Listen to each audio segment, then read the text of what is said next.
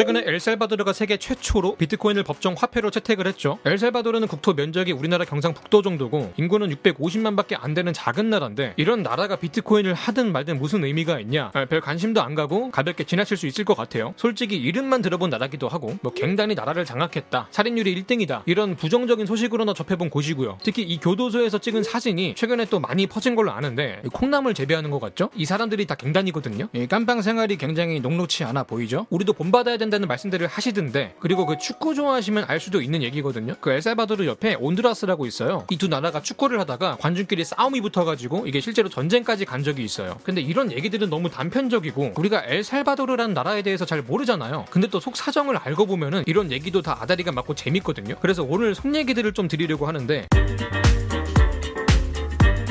일단 대통령 얘기부터 하면 좋을 것 같아요. 원래 엘살바도르가 두 개 당이 번갈아 정치를 해왔어요. 하나는 오른쪽, 하나는 왼쪽을 담당 구역으로 맡았는데 이게 좌고 우고 나발이고 둘 다 정치를 더럽게 못했어요. 정경 유착이나 부패가 어지간히 심했고 그러면 왼쪽은 삐꾸고 오른쪽은 빠꾸면 가운데라도 뽑자 해서 최근에 중도 쪽에서 당선이 된 게 부켈레 대통령이에요. 기사만 보면 되게 관종 같아요. 비트코인을 법정 화폐로 쓴다고 하고 유엔 연설 도중에 셀카를 찍고 어디서는 모자를 거꾸로 쓰고 나오기도 하고 굉장히 힙한 대통령인데 기본적으로 굉장히 젊고 그만큼 개혁의 의지가 강하고 언행들은 또 하나같이 트럼프 마냥 파격적이고 빠꾸도 없고 그런 양반인데 이런 정치적 쇼맨십에는 다 이유가 있지 않겠습니까? 이 양반 출신이 중도당이라고 했죠. 근데 문제가 이 정치판이라는 게 확실하게 적을 만들어야 확실하게 내 편이 생기는 구조예요. 근데 중도는 좌도 아니고 우도 아니고 정계에서는 지지 기반이 약할 수밖에 없어요. 애초에 이 중도당도 구석에서 찌그러져 있던 당이었고 오로지 부켈레란 사람이 가진 스타성이랑 국민적인 인기와 지지로 대통령이 된 거예요. 이 사람이 시장지 갈때 거기 치안이 좋아졌거든. 어쨌든 기반이 약 하니까 언플에서도 밀릴 수밖에 없어요. 이거저거 트집 잡아가지고 까기 시작하면은 그냥 맞아야 돼요. 그래서 선택을 한 게 SNS로 국민들이랑 직접 소통을 하는 거죠. 나름 자기만의 언로를 확보한 것 같아요. 기자들이 하도 자극적으로 어그로를 끌다 보니까 나도 어그로를 끌어야 내 말을 할 수 있는 기회가 있겠구나 싶었는지 이것 때문에 정치적인 쇼맨십을 하는 것 같아요. 아무래도 젊고 트렌디하다 보니까 이런 언플에서도 나름 효과를 보고 있고요. 자, 어쨌든 이런 정치적인 상황을 이해를 한 상태에서 엘살바도르의 치안에 대해 알아볼게요. 기사만 보면은 뭐 살인 율이 1등이고 갱단이 나라의 수도를 장악을 했고 여자들은 매년 몇 명씩 납치가 되고 여자들이 살아가기에 힘든 나라 1등이고 뭐 이런 얘기들이 제일 먼저 보이는데 이게 다 틀린 얘기도 아니고 위험한 것도 맞아요. 근데 만약에 해외 뉴스에서 우리나라 얘기할 때 무슨 북한이 도발했다 이런 것만 주구장창 떠들면 여기가 지금도 전쟁하는 줄 알 거 아니에요 외국인들이 엘살바도르 현지인들도 그런 게 조금 억울하다고 해요. 기자들은 자극적인 것만 나가고 통계들은 또 옛날 거 쓰고 사실 지금은 많이 나아지고 있다고 하더라고요. 근데 그러면 나아지고 있는 이유가 뭘까? 원래 치안이 안 좋은 게 갱들 때문 이었거든요. 나라 인구의 1% 정도가 갱단이었어요. 군인이랑 경찰을 합친 것보다 갱이 더 많았어요. 갱단에 협조하는 인구만 전체의 10%가 됐다고 해요. 군경으로 통제할 수준이 아니었다는 거죠. 그래서 갱단이 국가를 장악했다고 하는 거고 그러다가 정부에서 범죄와의 전쟁을 선포를 했고 싹 다 잡아다가 쳐 넣으면서 살인율을 줄여왔습니다. 특히 최근에 취임한 부켈레 대통령은 또 전쟁이 아니라 거의 도륙을 내고 있고요. 체포할 때 저항하면 그냥 다 쏴버리라 그러고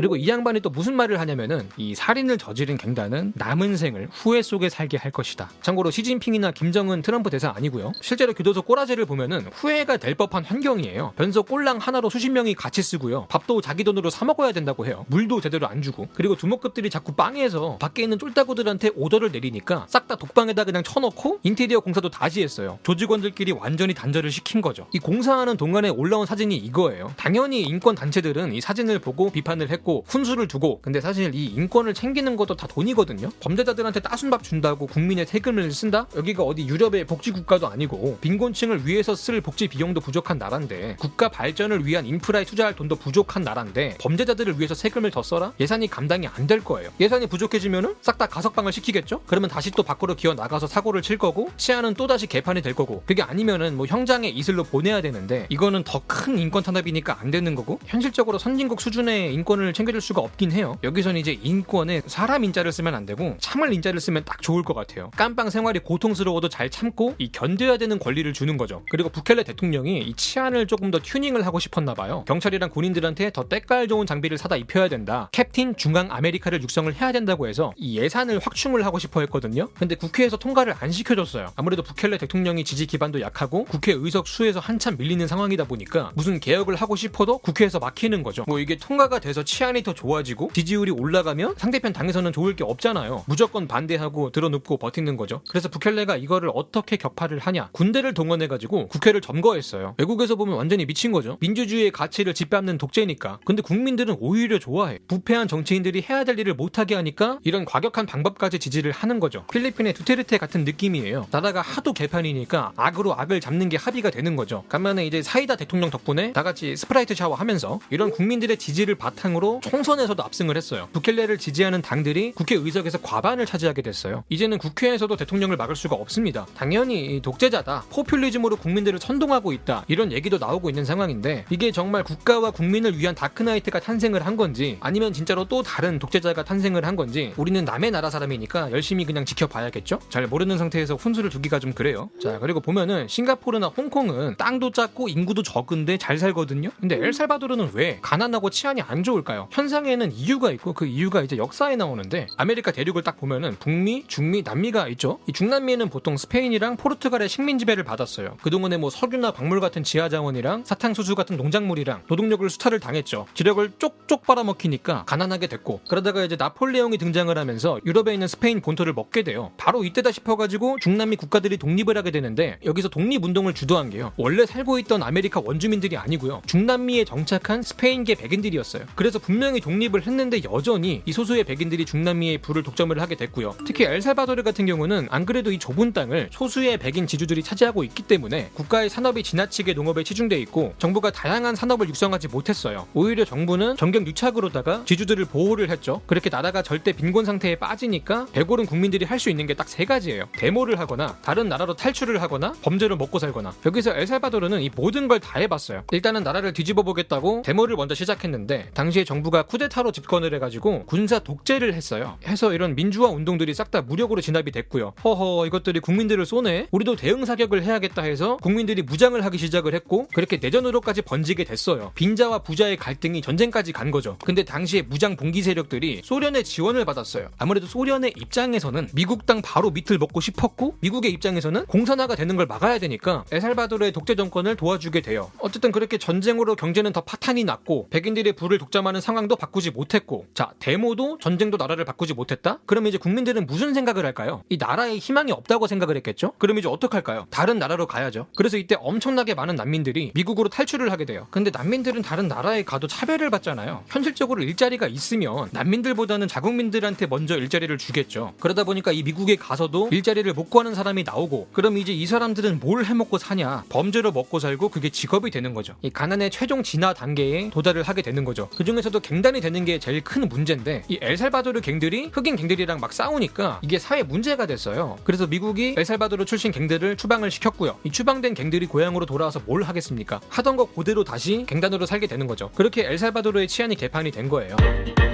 자, 그러면 다시 이런 배경 지식을 가지고 이제는 비트코인 얘기를 한번 해볼게요. 왜 비트코인을 법정 화폐로 했을까요? 초단위로 가격이 들쭉날쭉하는 비트코인을 화폐로 사용할 수가 있나? 젊은 대통령이 세상 물정을 좀 모르는 거 아닌가? 싶을 텐데 사실 이게 진짜로 일상적인 거래에서 비트코인을 써라. 뭐 스타벅스 가서 비트코인으로 따뜻한 아이스 아메리카노를 사 먹어라. 이런 느낌으로 화폐로 지정을 했다기보다는 이게 화폐가 되면은 자본 소득세를 안 내요. 코인에 투자를 해가지고 돈을 따도 세금을 안 내거든요. 자산이 아니고 화폐니까 우리가 뭐 돈의 가치가 올랐다고 해서 그거에 대한 세금을 내진 않잖아요. 그러면 세금이 면제니까 사람들이 코인을 더 많이 쓰겠죠? 결국은 이 코인을 대중화시키고 더 많은 투자를 유치하고 이런 게 목적이 아닐까 싶은데 어 그리고 미국에 엘살바도르 난민이 많다고 했죠. 이 사람들이 거기서 직장을 구하고 돈을 벌면은 고향에 있는 가족들한테 돈을 붙일 거 아니야. 부양을 해야 되니까. 근데 이 외국에서 송금하는 돈이 굉장히 많아요. 나라 경제에도 이게 큰 보탬이 되고 있고요. 근데 해외 송금 해보신 분들은 알겠지만 이게 수수료도 비싸고 절차가 까다로워요. 한마디로 기존 금융권에서 중간 마진도 많이 떼고 거래에 들어가는 비용 자체가 큰 거죠. 국력이 낭비가 되고 있는 거예요. 근데 비트코인으로 넘어가면은 이게 절약이 돼요. 중간에 새는 돈을 줄이니까 GDP가 올라가는 효과도 볼 수 있고요. 이 국가 단위로 재테크를 하는 거죠. 그리고 국민들의 과반수가 금융 경제 밖에 있어요. 통장도 없고 카드도 안 쓰고 있다는 거죠. 이 현금만 쓰니까 세금도 추적이 잘 안 되고 엘살바도르가 세금 걷는 거에 조금 에러가 많다고 해요. 이런 부분에서도 효과가 조금 있지 않을까 싶고요. 그리고 다음으로 엘살바도르 산업 구조를 보면요. 농업이나 경공업 같은 1차나 2차 산업에 몰빵이 돼 있어요. 특히 농업은 설탕이나 뭐 옥수수, 커피 같은 거를 재배하는데 앞에서도 말 했지만 소수의 지주들만 재미를 보고 나머지는 소장농으로 노동력이나 바치는 상황인데 공업도 보면은 자체 생산도 아니고 외주를 받아가지고 중간 가공만 하고 있어요. 다른 나라 입장에서는 엘살바도르에다가 단순 하청만 주고 있고 무슨 기술력을 따로 심어주는 것도 아니고 노동력만 싸게 싸게 빨아먹고 있다는 거죠. 특히 이 4차 산업혁명이다 뭐다 하는 시대에 산업 기반이 너무 부실하고 단순해요. 그렇다고 이제 와가지고 기술 장벽이 높은 뭐 반도체나 AI, 5G, 빅데이터, 로봇, 전기차, 사물인터넷 이런 거를 하기가 쉽지가 않잖아요. 근데 상대적으로 기술 장벽이 낮 으면서 미래 산업이고 언플도 잘 되고 선진국에서는 배척을 하고 있다 보니까 경쟁하기도 편하고 투자 유치도 잘 되는 게 비트코인이지 않나 이런 계산을 하고 있는 것 같아요. 특히 엘살바도르가 화산지대라 가지고 이 땅 밑에서 올라오는 열로 전력을 만든다. 코인 채굴에 들어가는 전력도 이걸로 만들고 우리나라가 재생 에너지 쪽도 미래가 밝다. 이런 식으로 또 신사업을 홍보하는 효과도 있어요. 그리고 엘살바도르가 이 내전을 겪으면서 화폐가 제 기능을 못하게 됐어요. 그래가지고 대신에 미국의 달러를 쓰고 있어요. 근데 이게 남의 나라 돈을 쓰면은 당연히 부작용이 있겠죠. 아무래도 미국의 금융 정책을 그대로 따라가다 보니까 나라 경제가 미국의 종속이 될 수밖에 없어요. 또 중남미가 지하 자원이랑 노동력이 풍부하다 보니까 미국에서 내정 간섭을 조금 하고 있어요. 중남미 국가들 중에서 이거를 조금 벗어나고 싶어하는 나라들이 있는데 근데 최근에 엘살바도르가 제일 먼저 딱 총대를 메고 미국과 달러 중심의 금융 체계에서 약간 삐져나와서 이 비트코인을 끌어들이고 있다 이렇게 해석을 할 수도 있을 것 같아요. 문제는 이게 엘살바도르 하나로 끝나지 않을 수도 있다는 거죠. 실제로 현재 멕시코랑 콜롬비아, 브라질, 파라과이도 비트코인의 법정 화폐 채택을 검토 중이라고 하고요. 문제는 이렇게 되면은 기존의 금융 시스템에서 대장 역할을 해왔던 달러의 입지가 약해질 거고 미국 입장에서 이게 달갑지가 않겠죠. 근데 미국의 이익에 반하는 행동을 해서 살아남은 국가나 정부가 있나 싶은데 엘살바도르는 과연 무슨 배짱으로 미국의 심기를 건드리고 있을까요? 아마도 미국의 초하드 카운터 중국을 끌어들이는 전략을 쓰지 않나 싶어요. 원래 엘살바도르는 좋든 싫든 친미 노선으로 걸어왔는데 최근에 부정하게 된 미국과 중국의 갈등을 보면서 이런 상황을 조금 이용해 보려고 하는 것 같아요. 특히 최근에 중국 에서 이 대만이랑 놀지 말라고 하니까 엘살바도르가 알겠다 그러면서 대만이랑 단교를 했어요. 이 미국의 아가리에서 탈출을 하기 위해서 중국의 아가리에다가 대만을 밀어넣고 있어요. 나의 생존을 위해서 남의 생존을 희생하는 이 정글 같은 국제 정치의 한 단면이죠. 그리고 최근엔 또 중국이 중남미 국가들한테 백신을 무상으로 뿌리고 있거든요. 미국의 뒷마당에서 미국이랑 경쟁을 하는 거죠. 엘살바도르는 또 좋다고 넙죽 받아서 쓰고 있고 미국의 입장에서 이거를 가만히 보고만 있을까요? 실제로 바이든 대통령이 최근에 부켈레 대통령과의 면담을 거부했어요. 약간 미국이 조금 삐진 상태가 아닌가 싶은데 이 중국과 미국 사이에서 줄타기를 하고 있는 엘살바도르 그리고 부켈레 대통령이 잘 해나갈 수 있을지 남의 나라 사람으로서 열심히 지켜보도록 하겠습니다. 자 오늘 영상 여기까지고요. 지금까지 지식한 입의 한 입만이었습니다.